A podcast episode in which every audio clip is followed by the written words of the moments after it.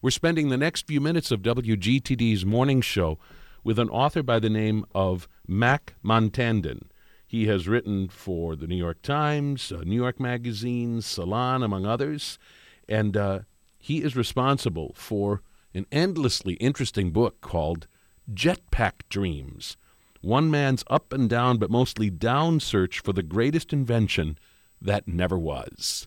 Uh, many of us remember vividly that image from the opening ceremonies of the 1984 Olympics when a man by the name of Bill Suitor actually flew through the air for a few seconds in a jetpack, something straight out of Buck Rogers or other science fiction or out of one of the Star Wars movies. And this is actually a technology that has been tantalizing us for some time now. And it feels just beyond our grasp in terms of something that could be put into the hands of, of ordinary people and somehow become part of our ordinary everyday lives, uh, something which was predicted and uh, pr- practically promised at one point in time, but it just has not quite come to be. Uh, there are all kinds of scientific uh, challenges that are involved in uh, allowing a human being to fly through the air in this way. But uh, just because it's uh, not easy doesn't mean we can't dream about this possibility. And indeed, this book is about that uh, persistent dream that so many humans have of flying, of literally defying gravity. And to do so in this particular way is a, a, a particularly uh, difficult matter. And a lot of brilliant people and people with a passion have been working hard uh, over the years uh, to solve this uh, this challenge in a way that makes it practical and workable. Well, Mac Montandon has really uh, immersed himself in this world, in this culture, if you will, and has uh, met some of the people who have been most crucial in the, the development of this technology. Which, uh, unfortunately, as far as real life, everyday usage is concerned, still remains a dream just out of reach. Hence the title again Jetpack Dreams One Man's Up and Down, but Mostly Down Search for the Greatest Invention That Never Was. Available in paperback from Da Capo Press. And Mac Montandon, we welcome you to the morning show. Well, thanks so much, Greg. Uh, it's really great to, to speak with you, and that was uh, among my favorite uh, introductions. Oh. You really, I think, uh, got to the heart of the matter with the, with the book and the enduring dream. Great, great. Thank you. Um, say a word about the sort of midlife crisis, which, in some respects at least, really precipitated your pursuit of this matter. Right. Well, it might sound odd to put in those terms in a way for a guy who was, you know, in his mid 30s um, when I got serious about both the uh, sort of pursuit for a working jetpack and immersing myself in the culture, and then subsequently the book. But as I write in the book, um, you know, uh, that's, that in a way it, it is very possible to consider that midlife, and so um, I was well enough along in any case to realize that if I was ever going to sort of attempt this, um, which, as you noted in the just earlier, um, has been sort of an ongoing dream and fantasy, not just for me, but as I discovered, many, many folks all around the world. Um, if I was ever going to really get serious about it, it had to be soon. Um, you know, not just because I was getting on in, in years, but also, uh, you know, as I guess makes sense.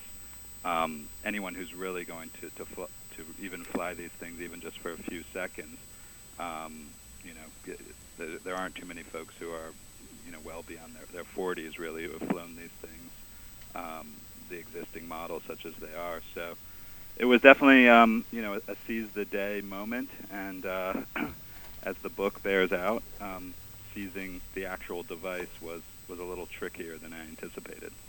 You had a conversation with a friend who, at one point, I suppose semi rhetorically, posed the question, Where's my jetpack? And uh, maybe you could just explain a little bit about what was behind that question for your friend, but maybe even more importantly, how that question in various ways has been posed by quite a few people over the years. Yeah, yeah. Uh, that again, that really does get to the heart of, of the book. And uh, so, right, I um, was speaking of, with with a good friend of mine uh, named Jofi, and um, and you know, I think it had probably, you know, we danced around the topic here and there um, for a couple of years even before, but you know, like a lot of uh, guys and, and, and women too, our age, we were then, you know, early to mid 30s. Um, this is a, a, a machine that really sort of symbolizes this uh, unrealized future. Um, for me, I was first made aware of uh, the beauty and potential and and dynamic qualities of the thing um, while watching the Star Wars movies. And you know, oddly, it was the villain Boba Fett who is sort of most famously a jetpack wearer and, and pilot and flyer in those in those films. And I might add, he meets the first time we see him fly. It's a, it's a it's a flight time of I don't know about two two and a half seconds before he meets his demise. So you wouldn't necessarily think that would be the recipe to to excite uh, a kid's imagination, and yet you know like a lot of guys, I was sort of semi obsessed with with the Boba Fett character. He was mysterious, he was cool, uh, and he had a jetpack. So um, you know I, I was I would guess around 10 or so, 11 when I when I first um, saw those films and, and was aware of the technology. And so, you know, to different degrees over the years, it uh, was was there with me and, and would be something that came up here and there. I hmm. think for myself, for my friend who posed the question, and for uh, many others, um, things really got more serious once the calendar flipped past the year 2000. Um, you know, just as as uh, the movies, uh, all, you know, in, in the 80s and 90s, that that was always the the future. And so once we got into 2000, 2001, 2, 3, you know, here we were. This we were living in what pop culture and and even science had predicted would be this glorious future, and yet when you look around, you know, not only wasn't there a jetpack, there wasn't really a hovercraft, or and certainly not a time machine. So, hmm. you at, yeah. at one point early in the book, you you quote this from the New York Observer. This is written in early 2007. Like kids outgrowing Santa Claus, we've spent the past seven miserable years learning to stop dreaming about the world of tomorrow. Why would we? In the continued absence of solar panel jetpacks, plutonium powered time machines, or even fully electric, forget flying cars. Most of us still arrive at our earthbound offices via that great marvel of 1904, the subway, which rarely gets faster, cleaner, cheaper, or more frequent, but instead every day further erodes, like the ruins at Troy. Americans have always assumed that one day we'd awaken in our utopian future, like tourists at Disney World wandering happily from Frontierland into Tomorrowland. We envisioned it in books, in movies, on TV, in bedtime stories, but we took the future for granted as if it were a wife. And maybe it escaped this neglectful marriage, changed its name, and skipped town. A couple paragraphs later, I think you you phrased this so beautifully in, in bringing it into your own life. You said, um, this question from your friend Jofi had plucked some deeper psychological string inside me. In other words, this that question really spoke to a, a very deep hunger which you have had and which a lot of other people have had, and probably a hunger that to this day you don't even fully understand. No, absolutely. I, I think absolutely it is. Um, you know, it's a strange and paradoxical thing because we look around at this world we're, we, we're in now, and in many ways there are endless technological wonders. Um, you know, as I mentioned in the book, you can keep your entire musical library in the front pocket of your pants. Um, you know, there are you can get you know directions to anywhere at any time, and soon you'll be able to do it in a 3D device uh, that is also your telephone. So, you know, in many ways, uh, we have sort of entered that magical, mysterious future that you just alluded to. But um, in other in, in other very poignant ways, we're right. We're still riding the grubby subway, which uh, so it is sort of a strange paradox, and and and just I think increases sort of the yearning to to get to this other future utopia. Hmm. And in particular, this notion of flying fantasies and uh, what you call at one point the greatest promise never kept. We're speaking with Mac Montandon about his book Jetpack Dreams.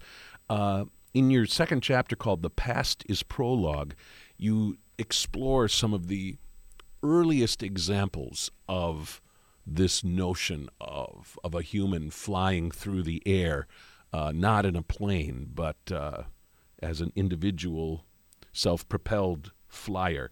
And th- we're taken all the way back to the 1920s and uh, to a character initially called Anthony Rogers, who eventually becomes uh, uh, Buck Rogers, right. and uh, uh, and some of these dreams are emerging right around the same time as another technology, which uh, held some promise, at least for the time. Talk about the rocket and the dreams of jetpacks.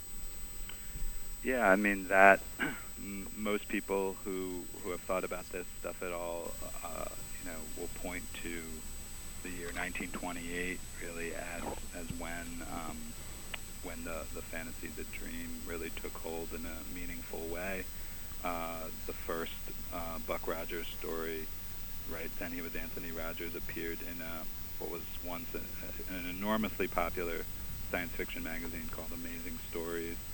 Um, and it didn't take long at all uh, before uh, uh, the fantasy went from the page to the screen, and we were seeing, you know, not only Buck Rogers uh, TV and, and film versions, but but other productions, pop culture productions, and so then you've got not only these these wonderful, uh, compelling comics delivering you the, the images and the stories of Buck Rogers, but you have the, the moving pictures too. And I think it at that, you know, then it's just off and running or flying in this case, because once you can see the thing in action, it's I, I think it's impossible not to sort of be drawn into that idea and, and, and become even obsessed with it. Um, and so, but right, I mean, there there was more practical, uh, utilitarian, and and sort of immediate things happening at the same time, and, and uh, rocket technology was being developed. This isn't. Also, it's also not very long past when the Wright brothers got going. So it's really just an incredible moment where technology and fantasy was was sort of um, converging, and it, uh, you know, it's not hard to cast your mind back and realize just sort of how compelling that would seem and how dynamic the dreams would be at that point that you could combine what was going on in the real world with rocket technology and development with what you were seeing in, in comics. And you know and then it wasn't even that long after that in the 50s and 60s when newspapers were ha- had headlines announcing this is the future so once the news is telling you that i think uh, you know you can see why the, the dream has endured I hmm. think we, we've been talking, of course, about, for instance, uh, Buck Rogers, which goes way, way, way back. Uh, but you mentioned somebody in your book that I wasn't aware of, although I suspect I have seen this person's work. But a certain commercial illustrator um, doing work in the late 1950s, and you say uh, this person really did more than anyone to, in your words, foment the collective notion that soon enough robot maids, uh, robot maids, flying cars, and yes, rocket pack powered mailmen would be touching down in a neighborhood near you. Uh, tell our listeners briefly about this uh, talented illustrator and this series called Closer Than We Think. Right. You're, you're, you're t- talking about a guy named Arthur Radebaugh, who um, I wasn't aware of until doing research on the book, but um, it, it, really is. I, I, really recommend anyone uh, should. Um, you know, just even Google a little bit around um, on his name, Arthur Radebaugh, and, and you'll soon come upon um, some really just remarkable uh, drawings and illustrations.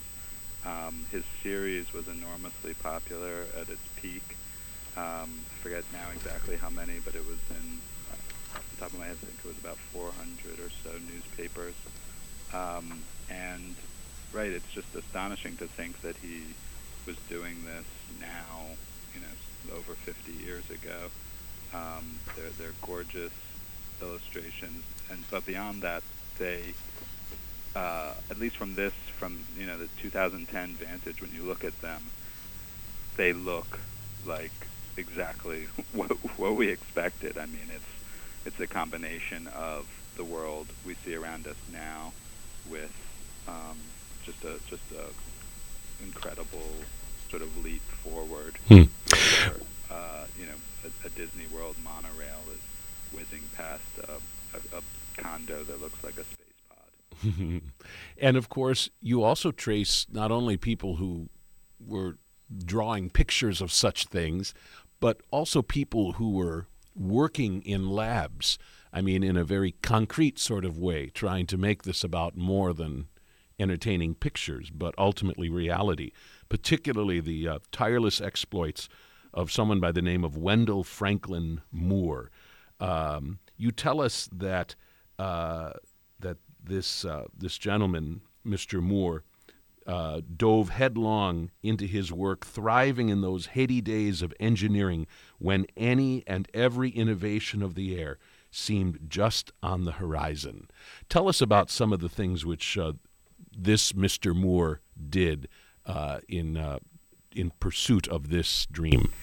Yeah, he is one of an illegally young age, um, cleaning uh, airline airplanes at the nearest uh, airport um, and so, you know, that was from very early on in life. He was very into this stuff, and um, like so many other folks I met and spoke with, also, um, you know, came eventually came across the Buck Rogers comics and and was essentially instantly obsessed um, with this idea. Um, and there wasn't much he could do immediately, of course, but once he started working for Bell Aerosystems, which was then based in upstate New York, um, in the 50s, uh, not long after he took a engineering post there, uh, I think he sort of realized, you know, he was now finally in position to sort of try to act on and realize this long-held dream. So, um, you know, one day the sort of I'm not sure if it's apocryphal, but I've heard it recounted so many times that I tend to believe it's true one day he was out um, on the wet in California at a Bell uh, a plant out in California, and he was testing um, what, what was then uh, he was then working on supersonic jets, the X1 series of supersonic jets for Bell, and he picked up a stick and drew in the sand uh, the very first rendering of what would eventually become something he called the rocket belt. And it was called this for the simple reason that it used uh, rocket technology, and the pilot uh, was strapped in with what was essentially a seat belt. So there you have rocket belt. But uh, yeah, I mean, in order to construct even the the early prototypes, there was, you know, of course, no budget for this stuff. Uh, here, Bell was working on, you know, well, they're famous for their helicopters, and they were also working on early stuff for for the Mercury space flights, and so um, the you know the suits were not about to start funding a jetpack project, um, despite all of Wendell Moore's uh, intensity. Hmm. Um, and so he, he had a, a small band of uh, renegade engineers and pilots um, around him, and he did. They all did essentially whatever they needed to to build these prototypes, which involved uh, even sort of borrowing, or if you will, um, parts from different departments at Bell, and they slapped something together that the way I've heard it, um, you know, involved one of the kids, or uh, one of the uh, engineers' sons' bicycle handles. There was duct tape on the thing. It probably wasn't that that beautiful to behold, but eventually they did come up with something that could fly without a safety wire, and hmm. uh, and, and it did. Interestingly enough, uh, April twentieth, nineteen sixty-one, which is in some respects uh, a day when the, uh, the first significant jetpack flight occurs 112 feet, but still, it, it, happened, was right around the time, uh, days away from when Alan Shepard took his suborbital flight uh, uh, aboard uh, Mercury. And it, it's so, so ironic in a sense, and not entirely a coincidence, I suppose, that, that we see these two uh, breakthrough moments, except that the one turns out not to be nearly the breakthrough that Alan Shepard's uh, space flight was. One of the things you tell us uh, shortly thereafter is that because this was the longest uh, that a jetpack flight could be at that moment in time, the usefulness of this, particularly for the military, was thought to be extremely limited, and and and there was part of the problem in terms of who was going to be willing to seriously fund investigation of this. That's absolutely right. Yeah, I mean, there was initially a lot of uh, military interest um, and enthusiasm. You know, there's a photo in the book of uh, a Bell jetpack pilot named Hal Graham um, doing a flight demo for none other than, than John F. Kennedy. So, you know, to, it went to the top, the, the, the interest and enthusiasm for the machine at one point. Um, and yeah, as you as you just mentioned, uh, there were considerable drawbacks to it being sort of a practical uh, device in the field. I think you know the idea was that it would be something that the average uh, soldier with minimal training could could just strap on and, and use in the battlefield as a to give themselves an advantage, um, and which is why uh, the most famous Bell pilot and probably the most famous jetpack pilot of all time, and the guy who flew at the 1984 Olympics, uh, Bill Suitor. Uh, you know, it's partly because he had no experience as a pilot that he was picked for the job because Wendell Moore wanted to sort of prove to military that that just an average an average Joe off the street could fly this thing, which mm. he did prove. But right, there are other drawbacks like this uh, 20 second flight time maximum, and the, the noise is pretty astonishing too. So makes it hard to sneak up on the, the enemy. and of course, uh, those practical challenges aside, this was a dream of Wendell Moore's for the rest of his life. You quote uh, uh, his daughter saying that was his dream, that it, meaning the jetpack, would become like a second car. I mean, he so much uh, wanted this to be uh, part of of um, our everyday lives in a sense. Uh, initially, uh, th- those initial efforts don't quite pan out, but others come along to take up the cause, including a, a gifted man by the name of Nelson Tyler. Just uh, say a, a, word or two about Nelson Tyler's efforts uh, towards this same dream.